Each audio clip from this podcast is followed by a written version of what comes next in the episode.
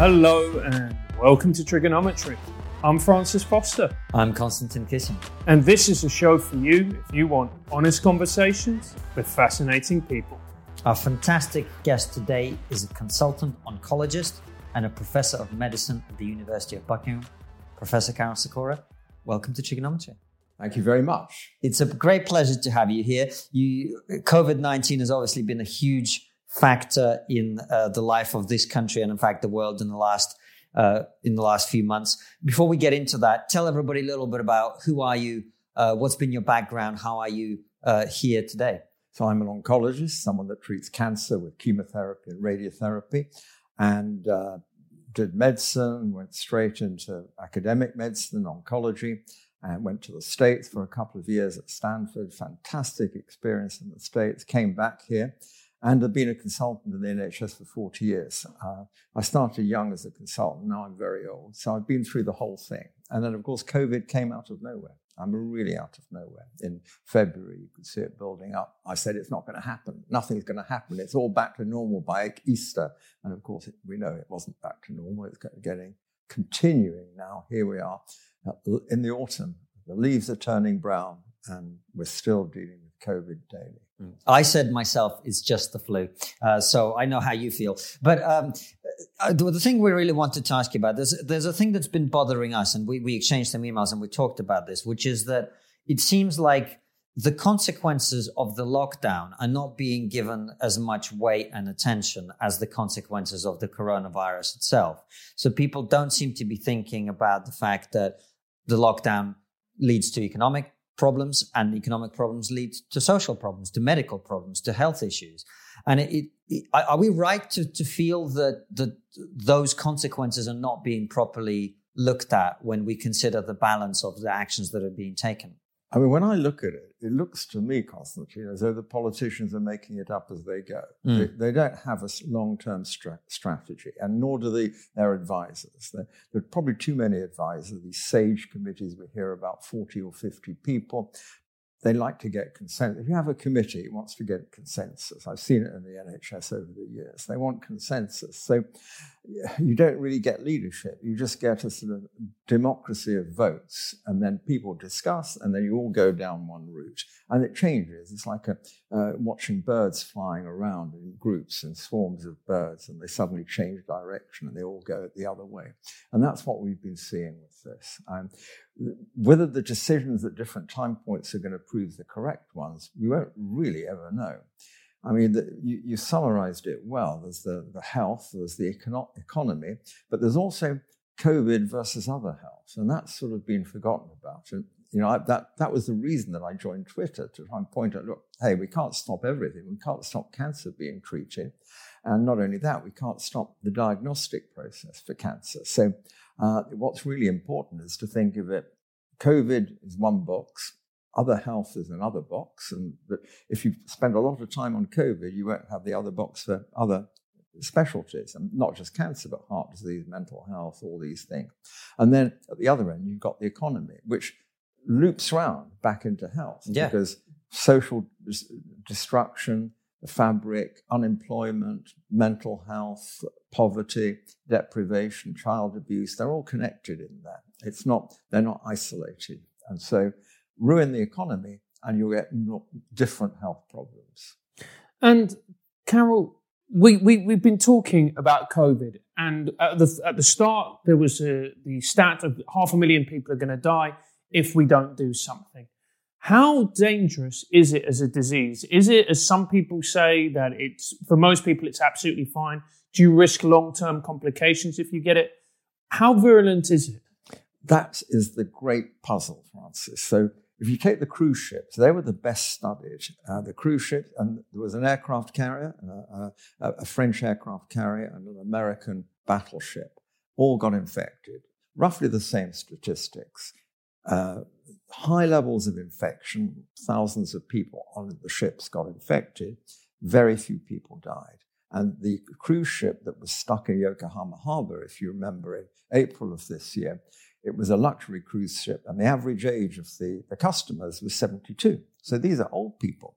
And yet there were very few deaths, something like 10 deaths altogether, out of 700 people infected. Not only that, you've got people that get infected clearly when they have a, a PCR test or the virus is present, the virus genomic material is present, and yet they've got no symptoms at all. No fever, no shortness of breath, nothing, no loss of smell and, and taste, which are the key features of COVID. And yet they've definitely been infected. So it's a huge puzzle. And the real problem for public health, normally you go chasing the disease. So if you take cholera, you look for people with diarrhea, you isolate them, you make the family wash their hands, you go to the source of where they're eating from, they're drinking from, and try and see what where the cholera was coming from. They're ill before Uh, they get the infection and then they become ill. With this, you get infected and you don't become ill in many cases. So it's very difficult to go tracing it. And so you do have to have infect, a, a, a good test for the disease. What we've seen just this morning, Matt Hancock has announced that he's going to enlarge the testing program. You know, this should have been done you know, three months ago. You really want to find out where it is. But we do seem things have changed. I mean, they've definitely changed since we started in April. Um, the peak was obviously March, then peaked in April in terms of if, severity of disease. Now people are not going to hospital, and it's a slightly younger age group that's being infected but we're testing everybody. The more you test, the more you find. And mm. so, especially if you target your testing. So, if you go to hotspots, you go to Leicester, you go to Oldham, Rotherham, and places like that, knock on doors, shove sticks up people's noses, they're much more likely to be positive. You know? Yeah. Now, and also, if we convert to saliva testing, we just tested all our staff with saliva testing just yesterday for the first time. That is a, a, such an easy way of doing it because it's not at all intrusive. It doesn't have any uh, ethical issues. Uh, you know, people don't like having the stick up their nose, and it, mm. it, requires someone. You don't have to have much skill to do it, but you, you have to be able to do it. And uh, the other risks of sticking sticks up people's noses, they splutter at you. And if mm. they're infected and they're spluttering, this is not good for you. So you have to wear some sort of protective clothing, and that looks frightening, especially for children. So collecting a piece of a sample of spit into a tube is a lot less invasive, basically. And uh, one of the questions that I wanted to ask is obviously, as we ramp up the testing, one of the things we are doing is uncovering lots of people, as you say, who have been infected, who we weren't aware of before. Is is is one of the consequences of that not an indication that this disease is a lot less lethal than we thought? Absolutely, and the fact you know hospitalization is a key to death because if you don't get admitted to hospital, you're unlikely to die. That's usually how. Sure, there have been deaths at home and care homes and so on, but most people that die go to a hospital. Most people not only go to a hospital, the ones that are going to die go to intensive care and then they die. So that's the pathway. So if no one's going into hospital, that means something's different. There's several explanations for that. The nice explanation, which I'd like, is that the virus wants to be kind to us. that sounds like medically verifiable. It's got a little white flag, you yeah. know, it's yeah. waving a little on the end of those little spikes that yeah. you can see in the kids' diagrams you've got a little white flag saying, I want to be friends. But evolutionary wise, that's not a bad strategy for the virus. That means it will stay with us forever. Now, we may not like the sound of that, but you know, the common cold virus is staying with us forever and we've adapted to it. The flu virus is staying with us and we've adapted. Why not coronavirus 2? And coronavirus 1, which is the SARS virus, way back from 2003, 17 years ago, uh, it's still around, uh, even though it doesn't trouble society. And that's the great puzzle how these viruses can insert themselves into us. You know, I tried to involve a philosopher uh, at Oxford on the philosophy of why does the virus exist. He wasn't too interested. he said, no, no, it's not. And you know, does the virus have a soul? Can it tell between good and evil and all this sort of stuff? Of course not. It's a little bag. It's the simplest form of life. Um, well, and even whether it's alive or dead is contentious. I think it's alive. It it borrows life. It's on its own. It doesn't do anything. It's in a bunch of chemicals. Once it gets into a cell, it hijacks living processes that we have to become alive, basically, and then it comes out again and reverts to being dead. Just I know people like that. yeah, you're talking about me. Uh, but uh, but Karol, uh, just so the, the for, just for people watching at home uh, who are not medical experts, Yeah. compared to let's say the common the flu, which kills a lot of people, as as we now discover. Most medical professionals, of course, would have known that anyway, but Yeah. ordinary people don't think of the flu as this great killer. But it does kill a lot, particularly old and vulnerable people every winter, especially. Compared to the flu, the coronavirus as it is now, is it more lethal, less lethal, about the same? Do we have any sort of idea about that? It's about the same. And that's the problem with it all. You know, and uh, the other thing we haven't come to yet is vaccination. Yes. We have a vaccine for the flu, but it's never very good. No. It's 50% effective. And we make a lot of fuss. Some people have it, some people don't. Uh, and uh, you know, if you're over 60, you get it free. If you're a healthcare professional, you get it free. Uh, and uh, if you're vulnerable as a young person, if you're your young age, you'd also get it free. But uh, we forget that the flu kills more people than this has killed this year, and it doesn't. But it doesn't happen in quite the same way. The other similarity is that the age difference. That you know, it, that flu, like COVID too, is an age related. That the average age of someone that's died uh, this year with COVID is 82. So that's the average age. 82. 82, exactly. It's the same with flu. Younger people, 70 year olds, um, they get over it. It's people with bad lungs, previous infections that die from flu in hospital, that don't respond to the antibiotics, basically. Happens every winter, and we accept that. Flu is winter related. That's one of the big differences. COVID is not. It seems to go just even throughout the year. So as we go into winter now, the biggest worry is that we get a second wave. I don't believe there will be, but just imagine you get a big spike of uh, infection around the country. At the same time, you get the flu. And so you get people with chest infections. You can't tell the difference. You've got older people, some with COVID, some with pneumonia because of the flu. And you're stuck with a whole lot of patients, and the NHS shuts down. And that's the, uh, the disaster. Uh, and there was a very gloomy prediction report from SAGE two weeks ago predicting 85,000 deaths in the second wave and uh, moving into winter pressures. And, you know, the, the top echelons of the NHS, um, they have to plan for that sort of scenario. You have to plan for it, which would involve closing down cancer and everything again.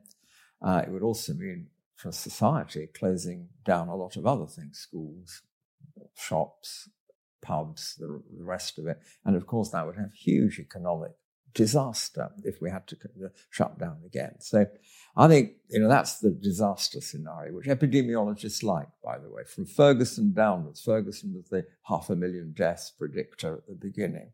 And so Neil Ferguson uh, and his colleagues. He was slightly distracted when he was working on, as we now know. Their, their importance depends on how gloomy they can be. Because Right. If, if a politician hears he's going to have half a million deaths to answer for, he's going to wake up and say, okay, come in here, tell me what I have to do. If he says, no, it'll blow over, there'll only be 40,000, it'll all blow over, and they'll all be 82 above anyway, and you know all this sort of thing. Politicians, well, that's not too bad, we'll just ride with it. So it's, it's, it's very difficult. Um, and uh, I've noticed the, the epidemiologists love it. They, they, they, they phrase the whole thing. This is not a prediction. This just could happen. And I remember seeing a very funny, well, a funny cartoon where, you know, it's got four boxes, and the first box is, um, you know, predict gloom. Uh, I'm wrong. They, they cheer. They say, I, saved you from the gloomy prognosis. Hmm. If it happens, I've told you so. That, that's what happens. If you predict no gloom, it's all going to be okay, and it goes bad, you're fired. You know? Mm. So, uh, what can an epidemiologist do? They're just body counters, basically. So, it's it's a very strange scenario. So the doctors, the actual treatment doctors like me, say, "Come on, you you can't do that. You've got to be more realistic, and otherwise." The implication of gloomy epidemiology is you shut things down. You build Nightingale hospitals, completely wasteful in terms of money and not thought. So obviously we'll talk about the second wave potentially and the second lockdown, but let me just get something clear in my head because I have a confusion that I know from listening to our viewers is shared by many people, which is this. We were told that the first lockdown, the purpose of the first lockdown was protect the NHS, crush the sombrero, whatever Boris Johnson said, right? And it's about preventing the NHS from being overwhelmed. We achieved that uh, overwhelmingly. The NHS is not overwhelmed. The Nightingale hospitals, which you just mentioned, uh, were essentially unused, saw almost no patients. Uh, at the moment, uh, the numbers of people in hospital, as you say, are very, very low.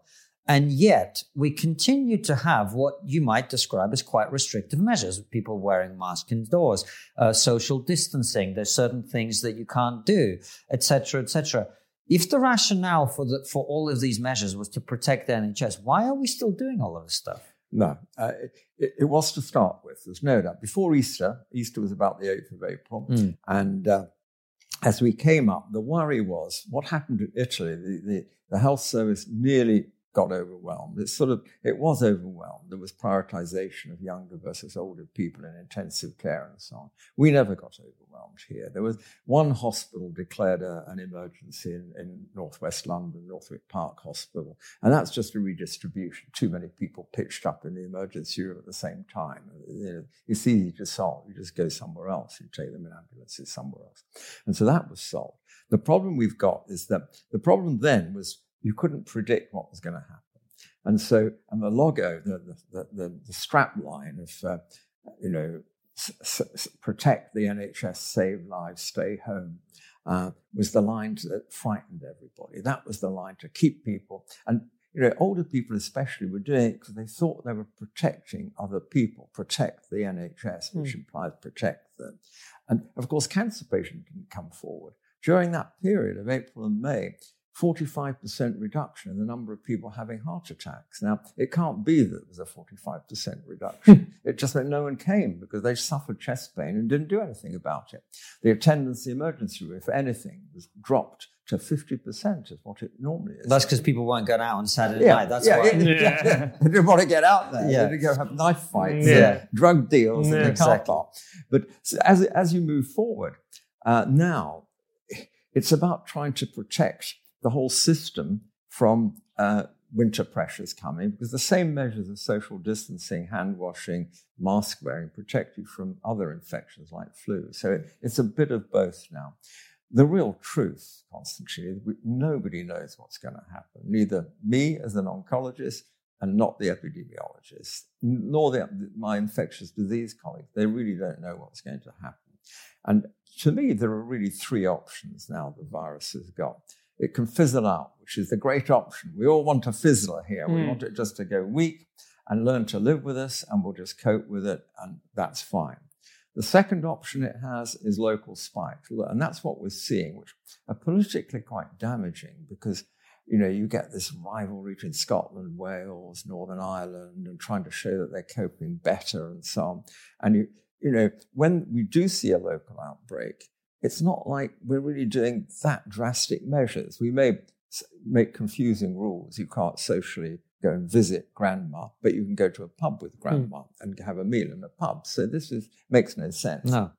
And what you really have to do, if you really believe in, in, in public health strategy, you have to shut the town down. You have to cut off the roads, put roadblocks around it close the railway station. So that's it. That's what we did in Russia. yeah. I'm from Russia. That's what ah, yeah, is that way? Yeah. Yeah, yeah, yeah, exactly. That's what and what they did in Italy. It was around the police roadblocks everywhere. You couldn't go from north to southern Italy. So no, you go back. Uh, and we, we haven't done that anywhere. Mm. Oldham and all these other places, all the Manchester suburbs that are hot. So uh, the third thing for the virus is the full blown second wave when it really comes back a higher peak that you can't squash with hospital admissions, intensive care, flooding the system. Now, it, it's clear that nobody really believes that third option is going to happen. And it probably it's between the two, fizzling out with a few local spikes. And we can cope with that. And it's the same pattern around Europe. The difficulty is how serious do you have to take things like, you know, beginning of this week, I remember seeing the, the, story about Zante and the TUI flight that came from Zante to, uh, to, Covent, to, to Cardiff. and uh, 11 people were infected on it, testing positive. What do you do about that? Do you suddenly close down Greece? Do you make quarantine for everybody? It's, it's very difficult. There's no right or wrong answer. My own feeling is you just ignore it and you just leave it. Karol, what I'm getting at, and I think this is a question in a lot of people's minds, is you've said that the average age of death for a, a patient, a COVID patient in this country is 82. We had a period which was the summer and late spring Yeah. when the NHS was not overwhelmed. Are we not overreacting with everything that, that we're being forced to do, particularly given that there's a cost to the reaction? Yeah. The, the cancer people who are not coming in to get a diagnosis, the heart attacks that are going untreated, mental health, alcohol abuse, drug abuse, child abuse, all of these things Yeah. are exacerbated by people being forced to isolate. There's a lack of communication between different generations. All of these things cause a problem. Have we not overreacted? I think we have. And I think we've, if you're t- taking it as a doctor, we've certainly overreacted putting too much emphasis in healthcare on COVID and removing it from the other things. In terms of the economy, I think we've already discussed the fact that economy and health are intertwined. You Hmm. can't separate the two. And if the economy goes down the tubes, then even people that are currently in deprivation areas are going to be worse, worse off. They're not going to be healthier. They're not going to Karol, there's a question that I really wanted to ask you. So you're you're an oncologist, you're a cancer specialist. What effect has this had on people having cancer treatments, people being diagnosed with cancer? What are the real world implications of this? So, for people with cancer that we've known at the beginning, say you had cancer in April, hmm. has it really impacted? We've tried to minimize the impact. So, if you're on chemotherapy or radiotherapy, you got it. If you're about to have surgery, except in the period in March and early April, most people got it. The biggest impact, Uh, which is still ongoing, is on people that have got symptoms. They've gone to the doctor and they haven't really been get, got into a diagnostic pathway. So mm. that you only diagnose cancer by taking a little bit of tissue called biopsy from wherever the cancer is. And the four common areas breast, lung, prostate, and colon. So you've got to get in there, which means doing some technique, some image, ultrasound, CT scan, MR scan. And there's been a complete shutdown of all the diagnostic pathways for far too long now. The first three months you could perhaps excuse, but some of them are still not operating as normal. One estimate last week suggested 15 million people were actually waiting for a diagnostic test. The problem is a lot of people have diagnostic tests and only a small proportion, thank goodness, have cancer, but we don't know which they are in there. So um, if you take CT scans, you screen maybe 100 people and only 12 or 13 will actually have cancer in there. But there's no way of prioritizing them. That's so we've tried to fast track people with cancer like symptoms, but it's not like that. The other problem for the NHS, which is peculiar to this country, is that it's undercapacitized anyway for diagnostic tests. So in France, if you need a CT scan because you've got a cough or coughed up a bit of blood, you'll get it by next week. It'll all be sorted out by next week. Here, you may take three months, and that's normally, that was 2019 before all this happened. And so now, because of the huge backlog, if you have cancer but don't know it, it's going to take longer to diagnose. And the danger in that is it gives cancer the opportunity to spread. And whilst we're very good at treating localized cancer in the four main organs, but anywhere else you have it, we're not so good if the disease starts spreading. The outcome, the prognosis goes down. And the treatment gets more difficult, more arduous for the patient. So, chemotherapy, radiotherapy, immunotherapy, all these things, which we can do, but the prognosis is much worse if the cancer spreads out of the primary organ. And so, that's the impact of this. Five published papers in the UK looking at trying to quantitate that impact. And they vary from 20,000 excess deaths because of the delay to 50,000 excess deaths already. And that's the, the worrying feature. And we're still not back to normal. Uh, again, the, the, our health minister said we were nearly back to normal. I would dispute that. If there are 15 million people waiting for it, this is not normal, even in the NHS. Uh, you know, there aren't 15, 15 million people in France waiting for a diagnostic. We've got to, we've really got to speed that whole thing up. And the other thing, of course, it's not just the big diseases. We've, there's all sorts of other diseases that we need to look at. I mean, people, children with deafness, they've just been ignored. People with, uh, you know, things that are, we say, well, they can just wait, just put it on hold. Mm. Uh, deaf children, for example, that need hearing assessment, people with uh, painful hips, painful knees, not urgent because they've had pain for years, they need a hip replacement, just they'll just have to wait. And the waiting list at the best of times is uh, often more than a year anyway. Now it's, it, it's going to be two or three years before they get the, the NHS to get them the operation. So a lot of pain and suffering is caused by the virus, not directly, but the indirect effects on our health service. But the, the number that I found staggering there is you said there are between 20 to 50,000 excess deaths as a result of the virus purely from cancer. Is that correct? That's correct. Why is this not a bigger scandal? I know. I keep saying everybody, it is a scandal. And, you know, the, the, the, reason it's such a variance that 20, how can you not know whether it's 20,000 at one end or 50,000? Mm. And the reason is the only way to know will be next year when we look back on it all, you'll be able to look and see how the cancer's behaved. Yeah. Uh, we can't do it now. We can make predictions, and all these things are predictions for delay. So if the delay is only one month, it's not going to make that much difference. If it's six months, that'll be the other end. That'll be the 50,000 end. And the 20,000 is about four months delay. Uh, altogether, the, the, mass of cancer in this country are very simple. There are 360,000 new patients a year. That's 30,000 a month, and uh, that means 1,000 a day. At the moment, the cancer diagnostic rate is running at about half of that. So it's running at about 500 a day. So it's not that the other 500 aren't getting cancer, that COVID has suddenly prevented cancer and everyone's being uh, not getting it. It's just hide, it's, it's hiding the fact because these people haven't been able to get the diagnostic necessary to, to work. So half the people who yeah. need to be tested for cancer are not getting they're tested. Not being, well, they're in the queue. Yeah, but they have they're not exactly. getting it now. Uh, they're not there now, and they don't know it, of course. So that's the, so certain things are picked up. So mammography, which are breast screening, yeah. yeah, that's really picked up, and because it's simple, it doesn't generate any uh, aerosol. There's no touching involved necessarily, so it can be done. That your your flow of patients isn't affected by it. At the other end, you've got endoscopy, which involves putting a tube down in the mouth or into the back passage, but down into the mouth, people are going to cough and splutter. It generates aerosol. You've got to wear full protective clothing for the operator. You've got to clean everything between each patient, disinfect the whole place. So instead of doing 10 endoscopies a morning, for example, which would be the average endoscopy list, you're down to three or four a morning. So, and yet you've got a backlog for, for, for four or five months backlog. So it's very difficult, the slow pace. What's the solution?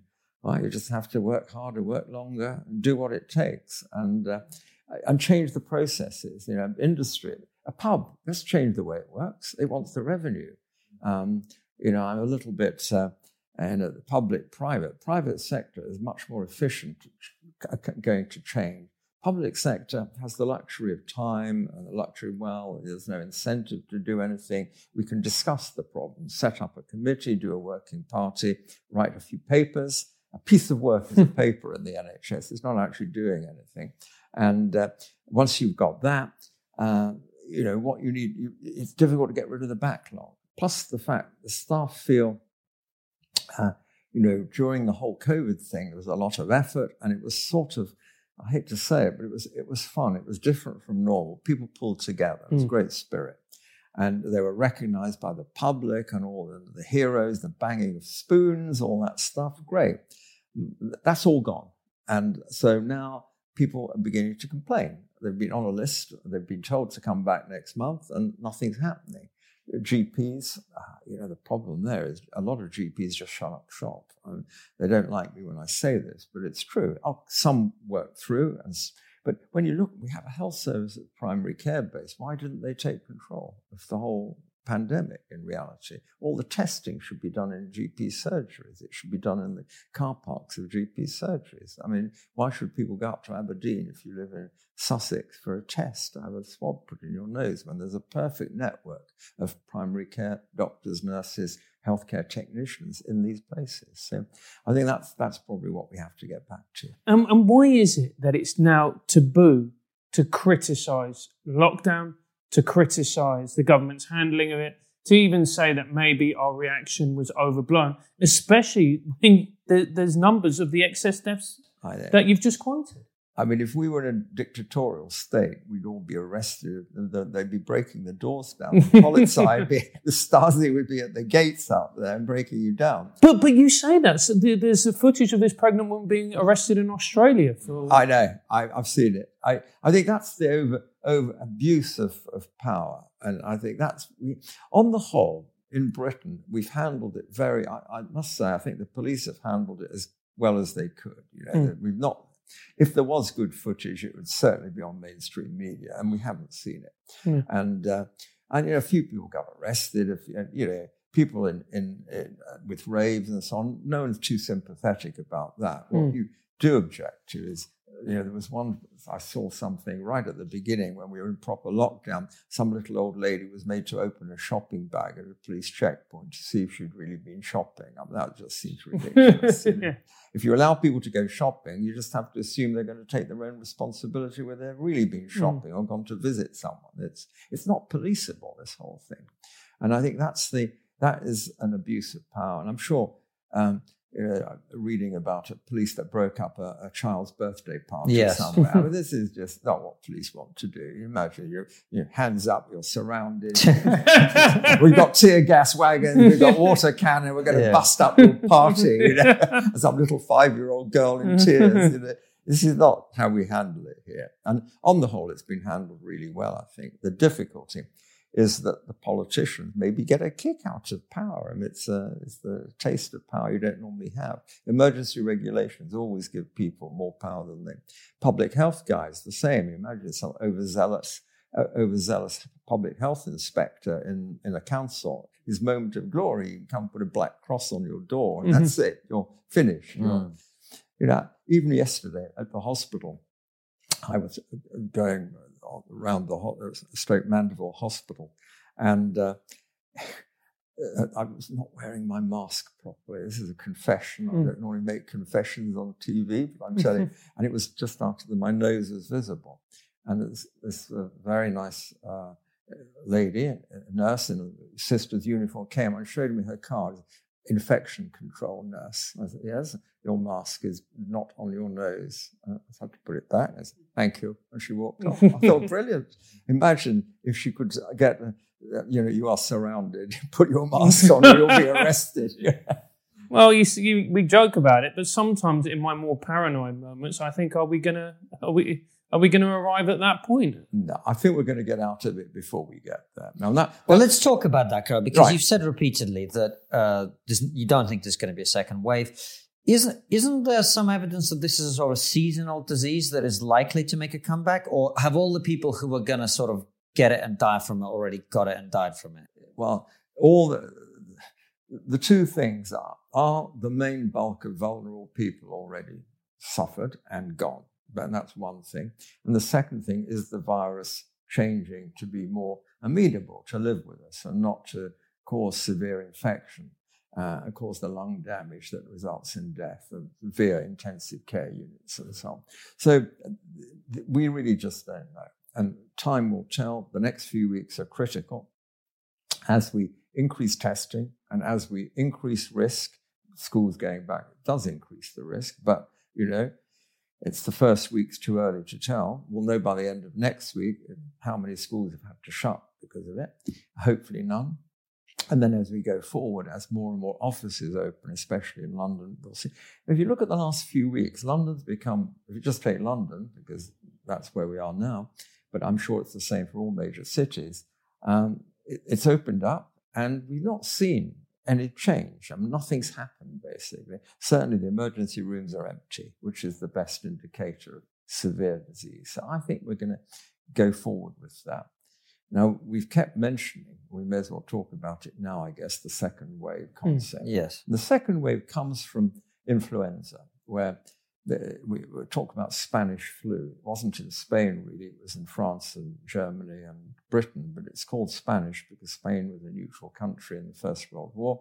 And therefore, um, the, the, the, military and the censorship in the countries at war meant they couldn't talk about their military strength being wiped out by flu. Mm, mm. more people died of flu in the First World War, more servicemen died of flu in the First War than by enemy action, which is amazing. I only learned that mm. relatively recently. So when we move forward with the Spanish flu, the first wave killed about 5 million people, and the second wave, 50 million people. So that was just massive, which, if you remember, well, you don't remember, nor do I.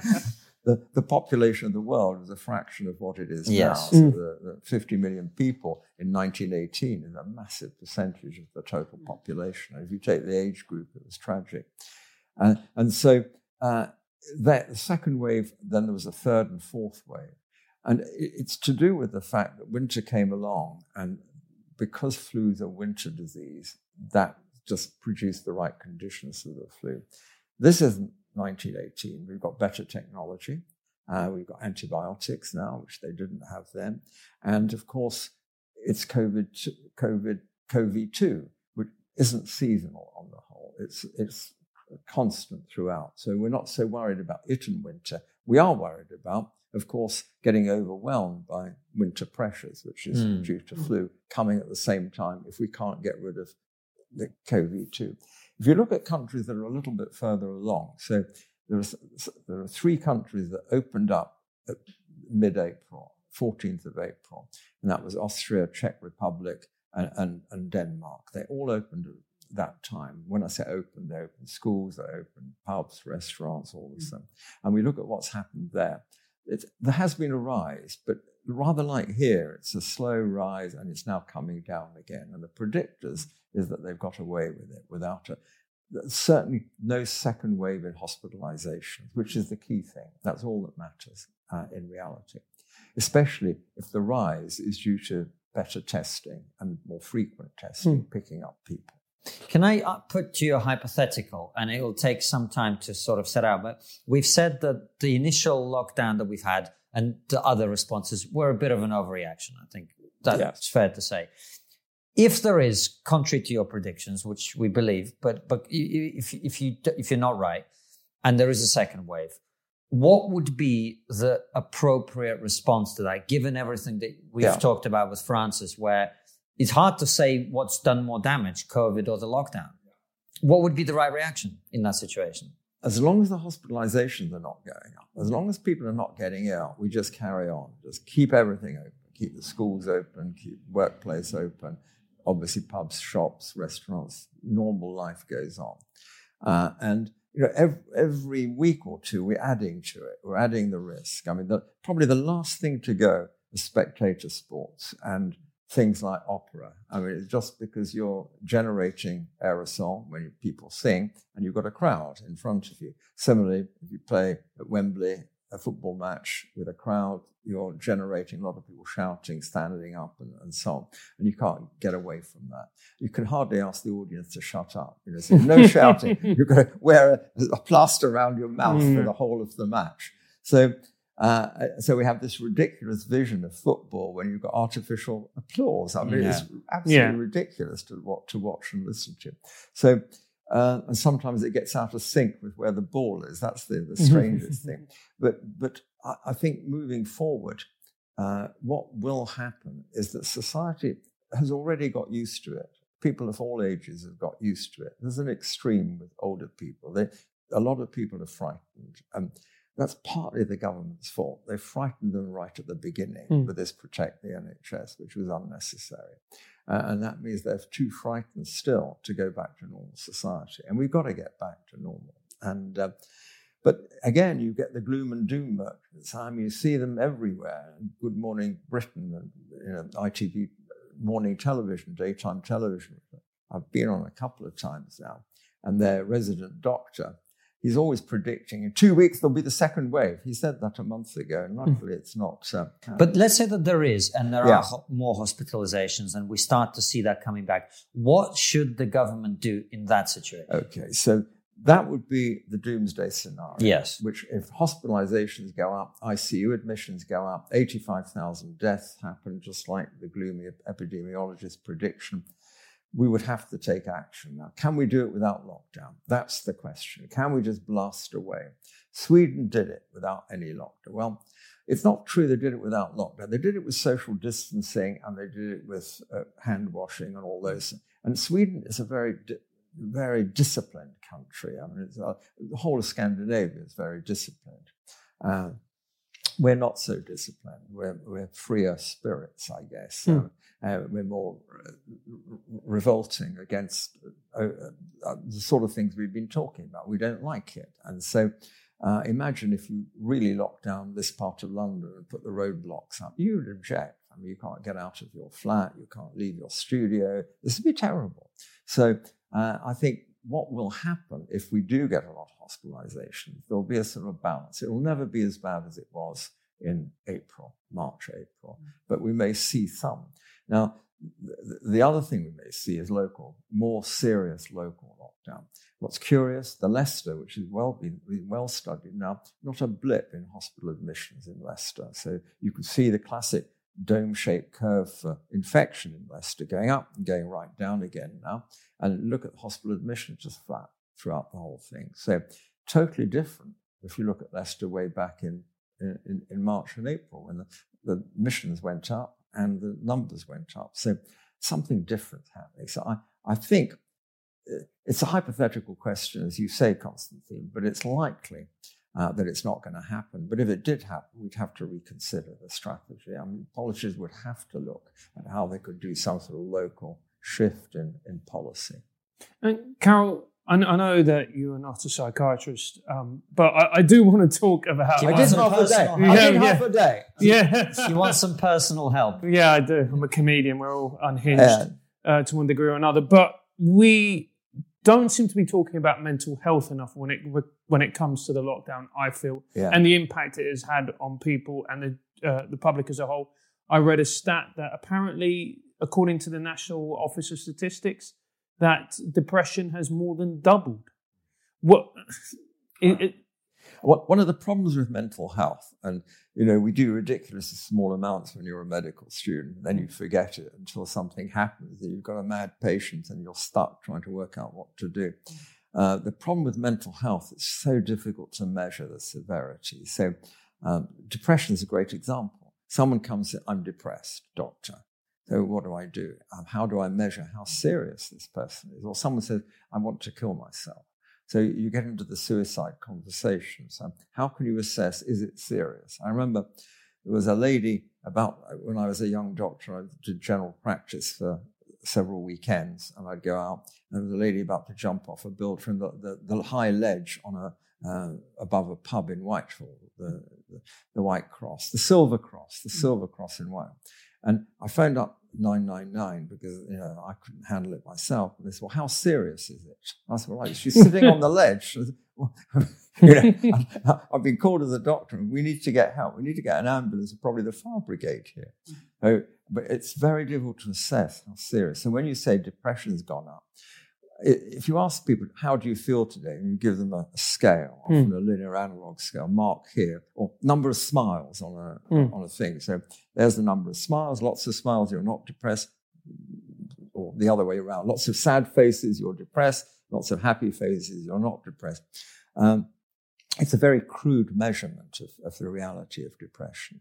But I think very good indicators, the suicide rate going up, that's pretty extreme child abuse going up because it is a form of mental aberration, if you like. It's not normal family to, to, to beat children up or to harm children. Uh, and then uh, the other thing is how many people actually got admitted to mental institutions section, the compulsory detention, are much fewer. And the reason for that, of course, is the whole system is broken and people didn't weren't called, psychiatrists weren't called, psych- psychosocial workers weren't, uh, psychiatric social workers weren't called to, to go and section people. So, again, when this is all over, uh, probably not till September. Um, it may not be over. Well, we're in September now, aren't we? we are. You're right. Yeah. I was forgetting. We've moved on. When when I say when it's over, when we can actually collect all the data, yeah. just like cancer, mm. you can look at mental health of the nation and look through it. And what will be fascinating is to compare it with other countries, to mm. start looking at the same thing in other countries. who've handled it differently. The timing's been different. The, the enforcement's been different. And, you know, I have a granddaughter that lives in Peru, and that's a military police state. It's strictly enforced. You can't go out without a permit and that sort of thing. And people stop you and you get fined if you do. And, and, so we've never had that here. And that generates its own mental health problems. Mm. Essentially, feeling locked up for six months is not a, a good feeling. And uh, but uh, yeah, so that's all. The, that's the problem with mental health. And there's also a question like we talk about stats and data, we talk about excess deaths, but then it, it came to the fore that actually the, the data that has been used by everybody isn't even reliable. I think the worst one's been the deaths. You know, um, Public Health England, which has met its own demise over this whole issue. It was only pointed out two months ago that, that the death figures were greatly exaggerated, and it was a simple error.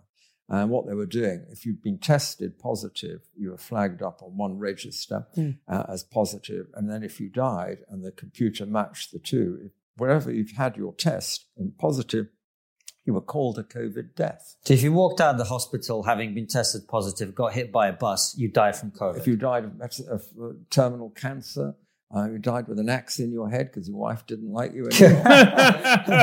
You, Talking about you, my future there. yeah, exactly. You, you got all these things. And, and so the number, it was ridiculous. And so then they tried to say, well, let's do it 60 days after testing positive. And then, so there was the, the 60 day death. And then they made it 28 days, which is much more realistic. Mm. If you've been tested positive, you die within 28 days. It doesn't get you out from being run over by a mm. bus, but it's less likely. It's more likely to be COVID than other things. But none of it was based, and no one understood that it, even the health minister didn't understand that when he was quoting these deaths, they weren't based on reality. And at one point, uh, four weeks ago, they had to change the number downwards. It was embarrassing. It was appeared on the WHO website, and it said Britain 46,000 uh, a week ago, and now only 41,000 deaths. So where have the, the 5,000 gone? Well, they were wrongly attributed to COVID. That was the little byline there. So measurement is key because if we are going to make comparisons, France, Germany, Switzerland, uh, Sweden, and us, we need to make sure we're comparing apples with apples and not apples and oranges. So we've got to get these numbers. The same with the infection rate. We've got to make sure we're comparing the same thing. And, you know, if you go and collect people in London, where the infection rate is probably about one in 60,000 of us has it. So you, you never find someone, one in 60,000. The chance of you finding someone this afternoon down the commercial road that has COVID is almost zilch. Mm. Um, but if we go to an area where you know there's a lot of people that are positive just in the last few days, then you're much more likely to find it. There may be one in every 20 people has got COVID. So put nose swabs up, collect saliva, you'll find it. So it's a, it, can bias the numbers uh, whichever way you want to. So looking at everything that's happened, there's been mistakes made, there's been good decisions made what do you think should be the lessons learned that we have so far from this whole yeah. episode? I think the first lesson is to strengthen public health communication. I, I had no idea as a, as a consultant that this was really going on till about February, and I thought it would just blow away. I mean, I, I couldn't believe what happened in the end. Uh, and, and so we've got to prepare for the same thing happening again in exactly the same way. And we've got to prepare for it in a way that doesn't involve lockdown? Can we do it without locking mm. down all services, and including health services? Can we do it in a way that maintains the emergency function for uh, an infection without closing down the system? Uh, the second thing is, is much better public education about what to do.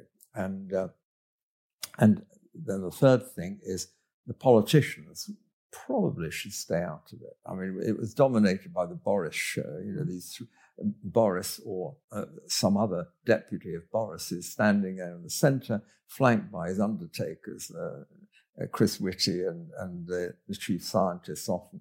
in dressed in in black suits and black ties as though they're the executioners of the country.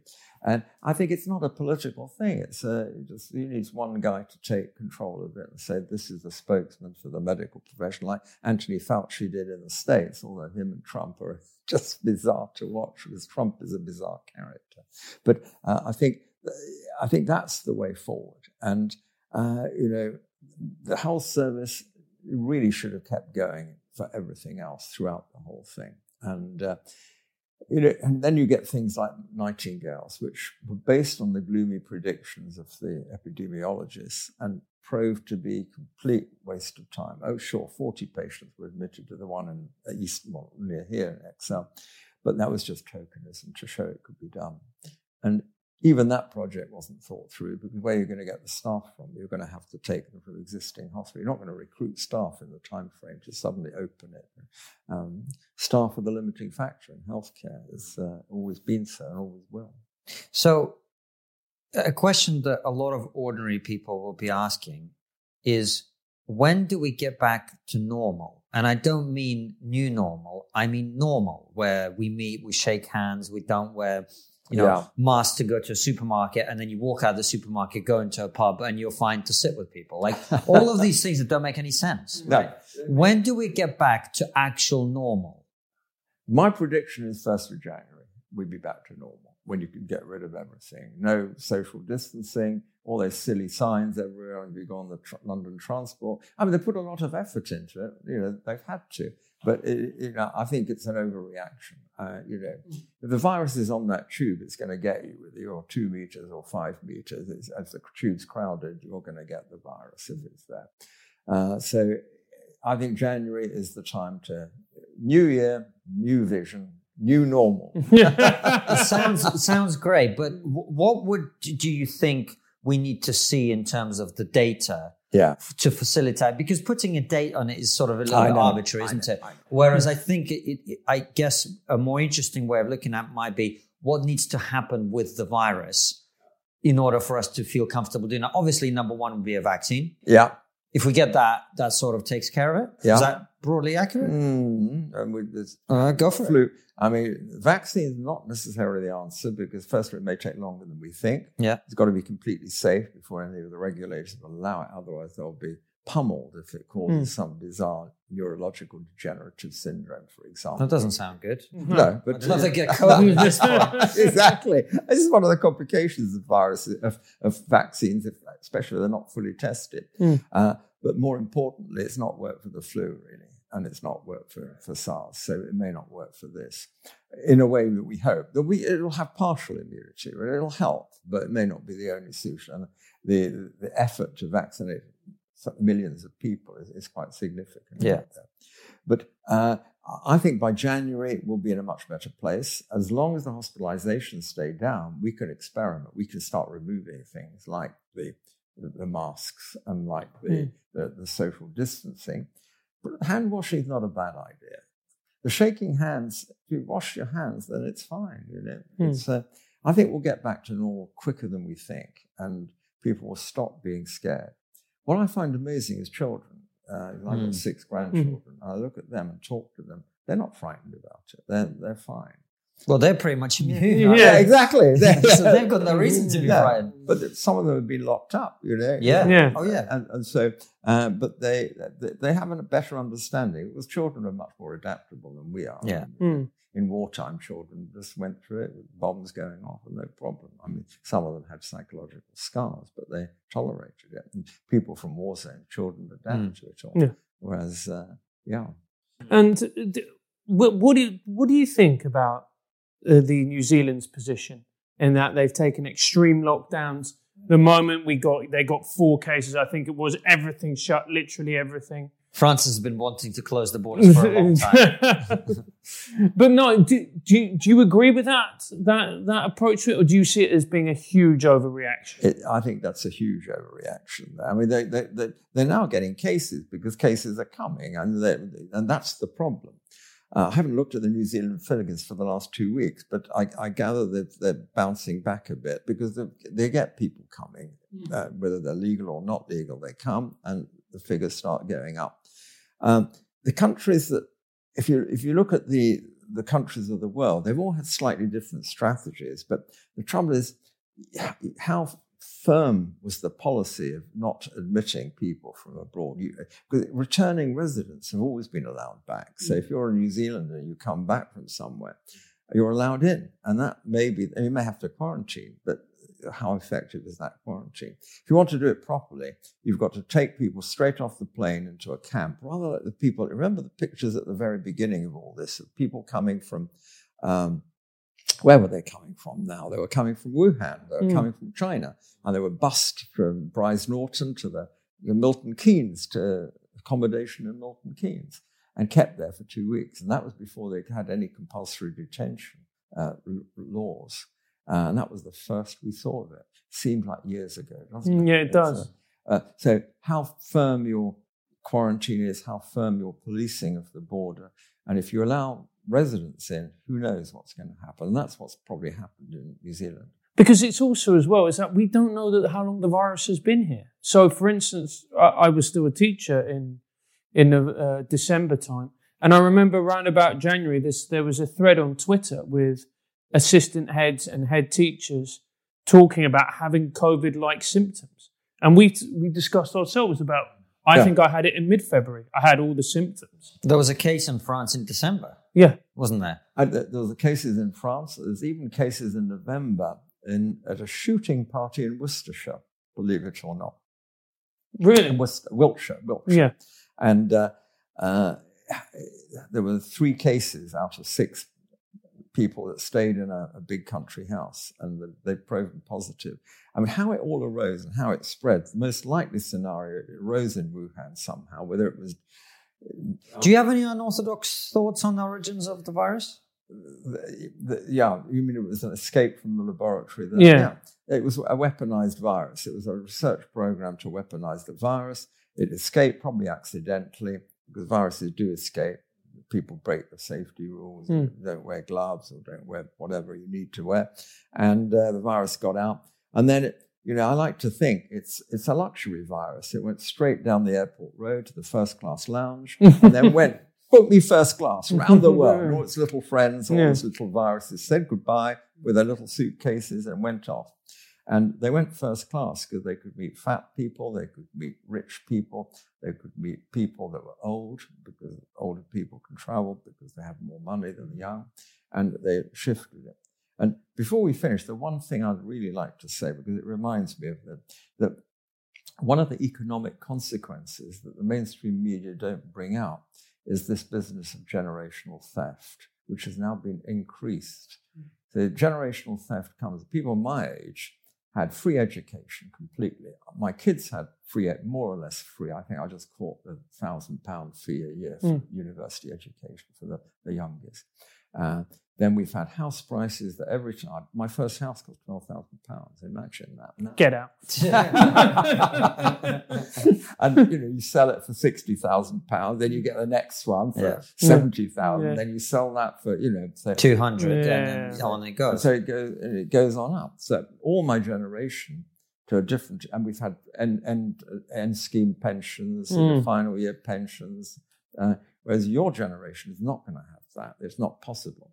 So what happens with COVID, of course, it disproportionately affects the younger people whose education has been stopped, younger than you, education has been abruptly stopped, and there are just going to be no jobs to get started. So all those graduates that are out there, a lot of them are not going to, were promised internships. They may get their internship because it's free. They may get the, the, the Sunak scholarships or whatever they mm. call it government, but they're not going to have a proper job. so, with that in mind, then, before we ask our last question, should we have done and should we in the future, in a similar situation, shield the vulnerable, shield the elderly, and allow the rest of society to get on with their yeah. lives as normal? Is that the right solution here? That that seems a good solution.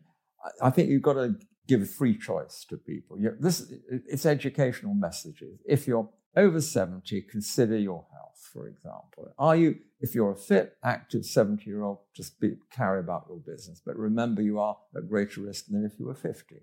And that it's up to you what you decide to do. Not to try and enforce it, not to say every, if a you know, 70 year olds on the street, we shoot at sight. shoot to kill. ID, sir, boom. Yeah. Uh, and that's the, the way forward. Uh, uh, and and that, that protects them. And so the others can act, whatever, do whatever they want because they're not likely to be seriously damaged. So if, if a young person's on chemotherapy, for example, for cancer, then they should be re- prepared to protect themselves by isolating from the rest. But it's mainly about avoiding crowds where you don't control your meeting. So going to a shop is you have no control on social distance, whereas in your garden you have perfect control on social distance. And thank you so much for coming on the show. It's proved incredibly enlightening. Uh, the last question we always finish with is uh, what is the one thing we're not talking about as a society that we really should be? So we're not talking about death. and uh, Western society never talks about death. And it, it's become even more difficult with the demise of religion, of organized religion. So organized religion, Church of England, whatever, not just Christianity, but all the religions. Um, at the moment, we sort of blank it out of our lives. There is no end to it. We're going to go on forever. We, are eternal beings. And I think that's what we've seen with this. That, you know, I've got a Twitter account, as you know, and if I mention death, it's like a whole load of bees suddenly come for me mm. saying you're being uh, unpleasant mentioning death. And uh, I guess doctors are closer to death than most people. And if you're a cancer doctor, a lot of your patients are going to die. Uh, you have to accept it. But I think we don't talk about it in a meaningful way, and uh, we don't accept it. And I, I think it, it's become a failure. It's a failure for the medical establishment if someone dies. It's a failure for the politicians if the death rate goes up. And I think it's really reflected in the conversation we've had. If the average age of death is 82 for COVID person, then uh, that is actually very close to the average age of death in the UK anyway, which is 82.3. So you're not actually taking life away, but look at what we have taken away from people. So maybe the balance of death is not too bad a thing. I mean, it's now the problem is you get the argument is, well, oh, Karol, you're being harsh because you know there have been 40-year-old people in their prime with no comorbidities that have also died. Well, that's the nature of things. If you cross a road, a certain proportion of people get flattened by the bus coming by. That's always going to happen. You don't close the road because it will stop the buses traveling. So uh, it's getting a balance of risk in there. But death has got to become an acceptable outcome for people. It is in hospices. That's the only place it is. Uh, it's not in, in out there in society. That's such a good point. I'm glad you make that point because I feel like on a lot of the response to this virus, the thinking has been very one dimensional, very one dimensional. Uh, we'll, we'll, we'll, we'll save lives as, as the slogan was, but how many lives are now affected by the, the other things. And I, am I'm really glad we've had a chance to discuss that with you. Uh, Professor Sikora, thank you so much for coming on. If people want to follow uh, your commentary, the things that you're putting, uh, where do they go to find that? Prof. Karol Sikora on Twitter, uh, and two or three a day is about the most I can make. yeah, fantastic. Well, thank you very much for coming on. And thank you for watching. We will see you very soon with another live stream or episode, and they all go out at 7 p.m. UK time. Take care and see you soon, guys. Bye bye.